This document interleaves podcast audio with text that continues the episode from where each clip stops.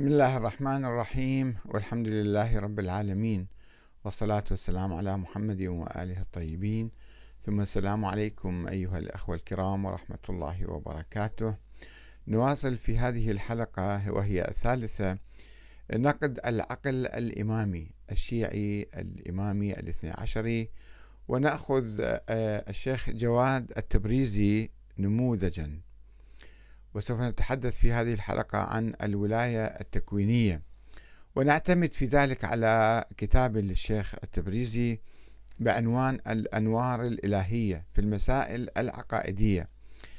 آه، دار الصديقة الشهيدة لجنة أم البنين الخيرية في الكويت الطبعة الرابعة 1425 وكما تعرفون الشيخ جواد التبريزي هو تلميذ السيد الخوئي. وهو يعني كان يعتبر من مراجعكم الكبار وأستاذ لعدد من المراجع الآخرين وقد توفي قبل أكثر من عشر سنوات. آه، ولكن كتابه وفكره هو يمثل نموذج في الحقيقة لفكر الغلاة المعاصرين والأخباريين المتطرفين. نتحدث هنا تحدثنا في الحلقة الماضية عن تأويل القرآن و اعتبار أن أن النبي وذريته يعني والأئمة هم علة خلق الكون وغايته. آه الآن نشوف ماذا ترتب على هذه الفكرة. آه أقدمية الرسول على الخلق. وما دام أن الرسول صلى الله عليه وآله هم وآله هم علة الخلق وغايته كما يقول الشيخ جواد التبريزي. فهل هم كانوا مخلوقين قبل آدم؟ وهل كان لهم دور في خلق العالم؟ يجيب الشيخ التبريزي قائلا ورد في بعض النصوص ومنها معتبر. يعني النصوص مو كلها معتبرة ومنها معتبر. الاعتبار شنو مصطلح الاعتبار؟ ماذا يعني به؟ لا يوضح لنا ذلك. ورد في بعض النصوص أحاديث أخبار يعني. أن النبي وآله المعصومين ومنهم الزهراء كانوا موجودين بأشباههم النورية قبل خلق آدم. وخلقتهم المادية متأخرة عن خلق آدم كما هو واضح. هذا في صفحة 148 من كتابه الأنوار الإلهية. ويؤكد مرة أخرى هذه الفكرة المغالية معتمدا على بعض الأحاديث الضعيفة المختلقة الجاية بدون تحقيق. فيقول قد ورد في الأخبار الكثيرة كأن الكثرة يعني تصحح وتدعم هذه الحقيقة. قد ورد في الأخبار الكثيرة أن الله خلق نور فاطمة من نوره قبل خلق آدم. لا هذه الأخبار يقول لا يحتمل الكذب والوضع في جميعها. يعني مو معقولة كل الروايات كلها كذب وهذا. يعني يصدق بهكذا بهالبساطة هذه.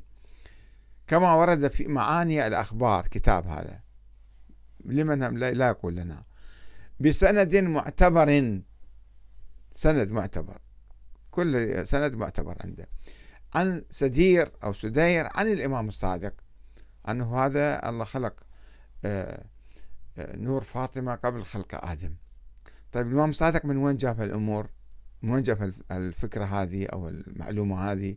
لا توجد لا في القرآن ولم يتحدث عنها النبي ولا في الكتب السماوية السابقة. فمن وين جابها الإمام الصادق لو صحت النسبة له. ويقول يعني هو يعترف أنه آه، بسند معتبر آه، عن سدير وصحة مثل هذه الأمور والاعتقاد بذلك وإن لم يكن واجبا. ولم يكن من ضروريات المذهب. صحة ذاك من كمال الاعتقاد هذا من كمال الاعتقاد. فمن اكتسبه من مصادره باليقين والاطمئنان فقد فاز به. صفحة 147 طيب كيف هو يحصل اليقين أو يعتنق فكرة لم يتحدث عنها القرآن لم يتحدث عنها الله تعالى؟ فمن وين جابها؟ على فرض صحة الحديث عن الإمام الصادق. كيف عرف الإمام الصادق ذلك؟ الغلاة كانوا ينسبون الأحاديث ويختلقونها وينسبونها للإمام الصادق ولبقية الأئمة.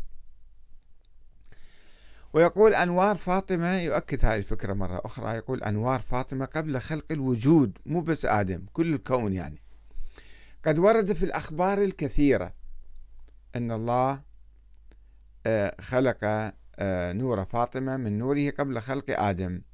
مرة أخرى نفس الكلام يكرره آه، وورد في بعض النصوص ومنها معتبر أن النبي وآله وآله المعصومين ومنهم الزهراء دخلها أيضا بالأسماء كانوا موجودين بأشباههم النورية أنوار كانوا قبل خلق آدم وخلقتهم المادية متأخرة عن خلق آدم كما هو واضح. ويقول أن المراد من الأقدمية في الخلق كيف يعني هم كانوا بأجسامهم يقول لا هو نوريته. لا بدنه العنصري العنصري يعني هذا البدن المادي. وقد تقدم أن الله سبحانه هو الذي خلق المخلوقات. يقول سبحانه ذلكم الله ربكم. لا إله إلا هو خالق كل شيء. فاعبدوه وهو على كل شيء وكيل. يتوقف عن كلمة وكيل.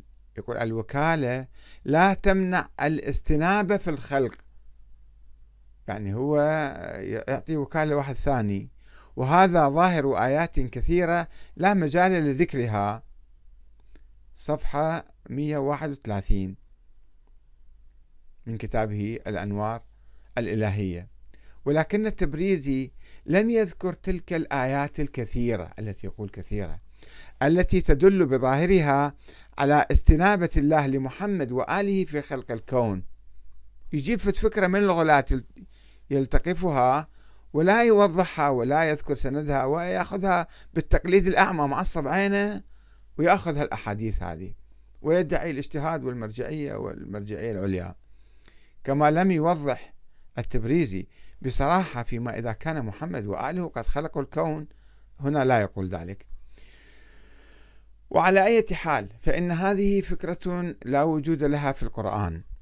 ولم يشر الله تعالى إليها لا من قريب ولا من بعيد وإنما من خيالات الغلاة وأوهامهم. الولاية التكوينية. وبعد أن يفترض الشيخ التبريزي جواد التبريزي أن المعصومين بين قوسين أيضا هذا مصطلح غير قرآني ولا يوجد في في السنة النبوية حتى. يفترض أن المعصومين هم العلة الغائية لخلق الكون. هم سبب خلق الكون والهدف من خلق الكون هو خلق هؤلاء الأشخاص. وإنهم أقدم الخلق كما مر معنا في الحلقة الثانية ينتقل إلى فكرة مغالية أخرى هي الولاية التكوينية. أنا عندهم ولاية تكوينية يكونون الأشياء يعني. الله معطيهم ولاية يخلقون الكون. فيقول الولاية التكوينية هي التصرف التكويني بالمخلوقات سواء كانت إنسانا أو غيره. ويدل عليها آيات منها قوله تعالى هاي آيات تدل على الولاية التكوينية. وأوحينا إلى موسى أن ألقي عصاك فإذا, تل فإذا هي تلقف ما يأفكون. فوقع الحق وبطل ما كانوا يعملون فغلبوا هنالك وانقلبوا صاغرين. طبعا الآية تتحدث عن معجزة النبي موسى العصاية الله يخليها. بيده تتحول إلى آه، أفعى أو حية مثلا. كيف تدل على أن الأئمة كان عندهم ولاية تكوينية؟ ومنها قوله تعالى قال الله إذ قال الله يا عيسى ابن مريم اذكر نعمتي عليك وعلى والدتك إذ أيدتك بروح القدس تكلم الناس في المهدي وكهلا وإذ علمتك الكتاب والحكمة والتوراة والإنجيل وإذ تخلق من الطين كهيئة الطير بإذني فتنفخ فيها فتكون طيرا بإذني وتبرئ الأكمة والأبرص بإذني. يعني هو كان يسوي هيكل من الطين كطير وينفخ فيه ولكن الله هو الذي يحوله إلى طير. حيث أسند الله الفعل هو يقول الشيخ التبريزي أسند الفعل إلى الأنبياء. أنت يعني تنفخ فيها وتخلق من الطين كهيئة الطير؟ بدي أقول لك كهيئة الطير مسوي لعبة يعني.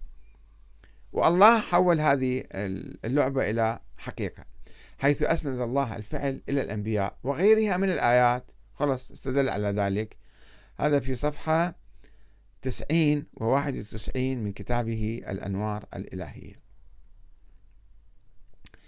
ويضيف التبريزي قائلا أن المراد بالولاية التكوينية أن نفس الولي بما له من الكمال منصرف أو متصرف في أمور التكوين بإذن الله تعالى. لا على نحو الاستقلال يعني مو هو يخلق مثل الله يخلق لا ولكن الله أعطاه القدرة هذه. وهذا ظاهر الآية المباركة وأبرئ الأكمه والأبرص وأحيي الموتى بإذن الله. وقوله أنا آتيك به قبل أن يرتد إليك طرفك حيث نسب الفعل المباشر إلى نفسه أنا آتيك به قبل أن يرتد إليك طرفك. كما أن المراد من الإذن في الآية الإذن التكويني يعني الله أعطاه بإذني لما قال النبي عيسى مثلا بإذني الله يقول أن أنت تخلق من الطين كهيئة الطير بإذني يقول هذا إذن تكويني بمعنى القدرة المفاضة من قبل الله تعالى لا الإذن التشريعي. يعني مو أنه يقوم بعمل حلال وحرام وأن الله أعطاه قدرة على خلق الأشياء. هذا في صفحة 88 من كتابه الأنوار الإلهية. وبعد أن يفسر التبريزي المعاجز التي ذكرها الله للأنبياء السابقين يستخدم منطقا قياسيا غريبا. ونحن نقوم الآن بنقد العقل الإمامي ونقول أنهم يستخدمون القياس في غير محله. فالشيخ التبريزي كنموذج يقوم باستخدام هذا المنطق يستخدم منطقا قياسيا غريبا فيقول بعد ما ذكر المعاجز معاجز الأنبياء يقول بما أنه لا يحتمل أن يكون ذلك ثابتا للأنبياء دون نبينا بالاحتمالات دي يمشي. أنا مو محتمل هذا فقط لعيسى أو لفلان موسى مثلا كان عندهم معاجز. فذلك ثابت لنبينا محمد. هو احتمل وثبتها للنبي محمد. وقد ثبت بعد شوفوا شلون عملية القياس. وقد ثبت أن عليا نفس النبي صلى الله عليه وآله وسلم بنفس بنص القرآن. ولا فرق بين الأئمة والأئمة كلهم نفس الشيء. إذا ما ثبت للأنبياء ثبت للنبي صلى الله عليه وآله. وما ثبت له ثبت للأئمة. إلا منصب النبوة ما عندهم منصب النبوة. فالولاية التكوينية عندهم مثل ما نبي عيسى كان يحيي الموتى ويخلق من الطين كهيئة الطير فإذا الأئمة نفس الشيء عندهم. عندهم هالقدرة هذه رغم أنهم مو أنبياء هم. ويواصل الشيخ التبريزي فيقول نعم الفرق بين الأنبياء والأئمة أن الأنبياء كانوا يفعلون ذلك لإثبات نبوتهم بالمعجزة. يثبتون أنهم أنبياء بهاي المعاجز. وأما الأئمة فكانوا لا يفعلون ذلك إلا في موارد نادرة وهاي موارد نادرة ما حد ما يعرفها. أصلا ما فعلوا ولا ولم ينقل عنهم أي شيء من هالقبيل صحيح وثابت يعني. عندهم ولاية تكوينية بس ما فعلوها. هو يقول إلا في موارد نادرة. كما ورد في الأخبار أنه كانوا يسوون هالشيء هذا الأئمة. يا أخبار يا مثلا سند الأخبار قيمة الأخبار هذه خلص أخبار وامشي واطلع قبل كما يقول العراقيون. فكيف يظن شخص يواصل هذا الشيخ التبريزي يقول فكيف يظن شخص يلتزم بإمامتهم وأنهم عدل للنبي صلى الله عليه وسلم إلا في منصب النبوة؟ هم نفس الشيء مثل النبي يعني. كيف يظن شخص هكذا يعني أنه لا يلتزم أو لا يلزم الاعتقاد بالولاية التكوينية لهم؟ لفها لفها لفها وجابها إلى ولاية تكوينية وللأئمة كلهم. مع أن الحكمة الإلهية اقتضت أن تكون الولاية التكوينية بأيديهم. يعرف الحكمة الإلهية تقتضي ذلك. حتى يتمكنوا من إبطال من يدعي النبوة بعد النبي بالسحر ونحو ذلك. مما يوجب إضلال الناس. طيب وين عملوا هذا الشيء؟ متى عملوا كيف؟ من أين جئت بهذه الحكمة الإلهية؟ هذا في صفحة 91 يقول هذا الكلام. ويقول الشيخ التبريزي جواد التبريزي المسلم عندنا أنهم يعني الأئمة وسائط بين الله تعالى وبين خلقه. هم وسائط. ولا نعرف تفصيل ذلك. شلون هم صاروا وسائط يقول ما نعرف. يعني هنا شوية منصف صاير. وما نعلمه أنهم مأذونون من قبله تعالى في التصرف بالكون. إذا اقتضت المصلحة ذلك كلها أوهام في أوهام. وين المصلحة ومتى مارسوا العمل ومتى تصرفوا في الكون. كله قاعد يتخيل وينسب إلى النبي والأئمة. فإنهم شنو الدليل ماله؟ فإنهم ليسوا أقل من الأنبياء السابقين على نبينا. الأئمة ذولا أعظم من ذلك الأنبياء. وقد ورد عن عيسى أنه كان يحيي الموتى بإذن الله. فإذا أكيد ذول الأئمة اللي هم أفضل من عيسى عندهم آه، قدرة وولاية تكوينية أكثر من عنده هو. هو كان فقط في كم قصة سوالها النبي عيسى. هذول لا الكون كله بيديهم. هاي صفحة 164 من كتابه المسائل الأنوار الإلهية في المسائل العقائدية. وكما يلاحظ فإن الشيخ الجواد التبريزي هنا يقيس دعوى الولاية التكوينية لأئمة أهل البيت على معاجز الأنبياء السابقين. ويغفل بأن القرآن الكريم ينفي بصراحة امتلاك النبي محمد صلى الله عليه وآله وسلم نفسه أو نفسه أية معاه أية معجزة غير القرآن كما ورد في قوله تعالى وقالوا لن نؤمن لك حتى تفجر لنا من الأرض ينبوعا أو تكون لك جنة من نخيل وعنب فتفجر الأنهار خلالها تفجيرا أو تسقط السماء كما زعمت علينا كسفا أو تأتي بالله والملائكة قبيلا أو يكون لك بيت من زخرف شوي بذهب يعني ذهب مو قاعد بيت طينية أو ترقى في السماء ولن نؤمن لرقيك حتى تنزل علينا كتابا نقرأه. قل سبحان ربي هل كنت إلا بشرا رسولا؟ لاحظوا جواب النبي كيف كيف كان؟ ما كان عندها المعاجز اللي سواها النبي موسى أو النبي عيسى. هو أثبتها الشيخ التبريزي بالقياس الباطل للنبي ثم أثبتها للأئمة الباقين عندهم مو فقط معاجز يسوون لا الكون كله بيديهم. ويغمض التبريزي ويغمض التبريزي عينيه عن الآية الأخرى التي تنفي بصراحة أي قدرة للنبي محمد صلى الله عليه وآله على النفع أو الضر. وبالتالي طبعا الولاية تكوينية وهي قوله تعالى قل لا أملك لنفسي نفعا ولا ضرا إلا ما شاء الله. ما ما بيدي شيء أنا. ويقوم بتأويلها تأويلا تعسفيا. الشيخ جواد التبريزي يقوم بتأويلها تأويلا تعسفيا فيقول أما الآيات النافية كقوله تعالى قل لا أملك لنفسي نفعا ولا ضرا إلا ما شاء الله فالمقصود بها نفي الاستقلال في التصرف لا نفي الولاية المعطاة من قبل الله تعالى. أنت منين جبت الولاية وثبتتها حتى تنفي آه، الاستقلال مثلا. إلى أن يقولوا بالجملة. فالولاية التكوينية بالمعنى الذي ذكرناه من العقائد الواضحة التي لا مجال للتشكيك فيها بس أدمن عند المتدبر في الآيات لحالات الأنبياء والأئمة أجمعين في الأحاديث والأخبار واردة عنهم ولهم في الأحاديث والأخبار. ما هي الأحاديث؟ ما هي الأخبار؟ لا تسألوا الشيخ التبريزي عن ذلك. يقول هذه واضحة بس اللي يدبر. ويكاد التبريزي يعترف هنا بأنه يبني نظرية الولاية التكوينية لأئمة أهل البيت على الأخبار والأحاديث وما يسميه التدبر في الآيات لحالات الأنبياء أو بالأحرى الحقيقة التأويل التعسفي للقرآن.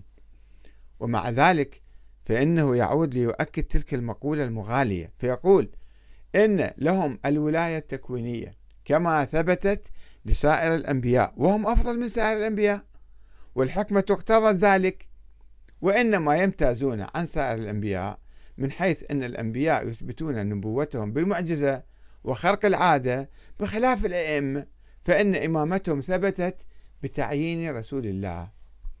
كيف ثبتت؟ أين ثبتت؟ متى ثبتت؟ لا يبحث في ذلك. لا يبحث في ذلك. ولكن ويقول ولذا قلت تصرفاتهم التكوينية. إلا يعني أحيانا يسوون الشغلة هذه. ولم يتصرفوا باقتراح من الناس. لما المشركين طلبوا من النبي أن يأتي بالمعاجز النبي ما سواها. اقترحوا عليه ولكن هو ما سواها. بل كانوا يفعلون ذلك في موارد قليلة لاقتضاء الحكمة والضرورة لإبطال مدعي النبوة أو الإمامة ونحو ذلك. أين؟ متى؟ كيف؟ ما هو الدليل؟ كل هذا يقفز عليه الشيخ التبريزي يقول ذلك في صفحة 89 من كتابه. ويحاول التبريزي هنا أن يبرر تعرض الأئمة للقتل بالسيف والسم والاعتقال والأسر والتعذيب والملاحقة. كيف الله معطيهم ولاية تكوينية وهم يتعرضون لهالإهانات والعذابات وهو ما يتنافى مع تمتعهم بالولاية التكوينية فيدعي عدم استعمالهم لصلاحياتهم التكوينية إلا في موارد قليلة حسب اقتضاء الحكمة والضرورة. وهي دعوة باطلة لم تثبت في التاريخ ولا يوجد عليها أي شاهد أو دليل.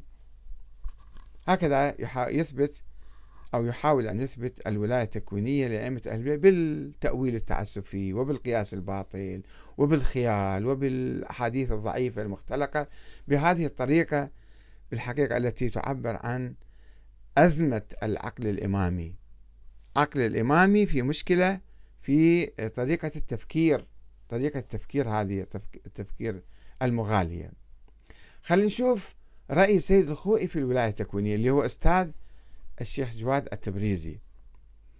وبالمناسبة يجدر بنا الاطلاع على رأي أستاذ التبريزي أبو القاسم الخوئي توفى سنة 1993 رأيه بالولاية التكوينية لأئمة أهل البيت حيث يقول هو يقول تكلم شيخنا الأنصاري قدس سره في المقام في ولاية النبي والأئمة عليهم السلام ثم عقبه بالتكلم في ولاية الفقيه. والكلام في ولاية النبي والأئمة عليهم السلام يقع في موارد أربعة أحدها في ثبوت الولاية التكوينية لهم وكون الخلق باختيارهم تكوينا وثانيها في ثبوت الولاية التشريعية في حقهم هم عندهم ولاية في تشريع الأحكام. وثالثها في الولاية بمعنى وجوب طاعتهم فيما يرجع إلى تبليغ أحكام الشريعة المقدسة. ورابعها في ثبوت الولاية لهم في غير ما يرجع إلى الدين. أشياء شخصية مثلا. وأن إطاعتهم في مثل هذا الأمر بإتيان الماء مثلا ونحوه من الأوامر الشخصية واجبة أو لا. هذا الشيخ الأنصاري يقول أنه الحديث عن الولاية في أربع مواضع. ثم يقول السيد الخوئي أما الولاية التكوينية فلا إشكال في ثبوتها وأن المخلوقات بأجمعها راجعة إليهم وإنما خلقت لأجلهم ولهم القدرة على التصرف فيها وهم وسائط التكوين ولعل ذلك بمكان من الوضوح ولا يحتاج إلى إطالة الكلام مضافا إلى أنه خارج عما هو المهم في المقام. هذا في تقدرون تراجعون في موقع اسمه الخوئي دوت نت. مكتوب ويشرف عليه آه، أحفاده كما يظهر آه، وأقربائه ويمكن حتى ربما سيد السيستاني اللي هو نسيبه وتلميذه. وهو أيضا بهالصورة يسلق البحث سلقا. بدون تفصيل وبدون أدلة وبدون براهين وإنما يعتمد على آه، دعاء مثلا الجامعة زيارة الجامعة أو أدعية هنا وأدعية هناك بدون تحقيق كما هو يطبق السيد الخوئي إيه، يعني هو قمة في التدقيق في الروايات اللي تتعلق بالطهارة والنجاسة والصلاة والصوم. وعالم أصولي كبير و آه، يعني آه، عنده رأي في هذه الأمور. آه، في نقد الرجال أيضا ولكنه هنا في هذه المسألة لا يستخدم علمه ولا منطقه ولا أي شيء من ما تعلمه ويؤمن بالخرافات والأساطير أساطير الغلاة آه، فيقول بالولاية التكوينية ويقول لا إشكال في ثبوتها. يعني شوفوا شلون الغلو كبير وفاحش. لا إشكال في ثبوتها وأن المخلوقات بأجمعها كل الكون يعني راجع إليهم. كيف؟ من وين جبت الكلام؟ وين في آية قرآنية تشير إلى ذلك مثلا؟ كم ابتعدنا بهذه الخرافات عن آه، القرآن الكريم والثقافة الإسلامية الأصيلة والمعروفة؟ مع الأسف الشديد. فسنتحدث إن شاء الله في الحلقة القادمة عن آه، آه، ما هو الفرق بين التفويض الباطل والصحيح في نظر الشيخ جواد التبريزي من سلسلة مقالاتنا حول نقد العقل الإمامي الشيعي الإمامي المغالي طبعا. والسلام عليكم ورحمة الله وبركاته.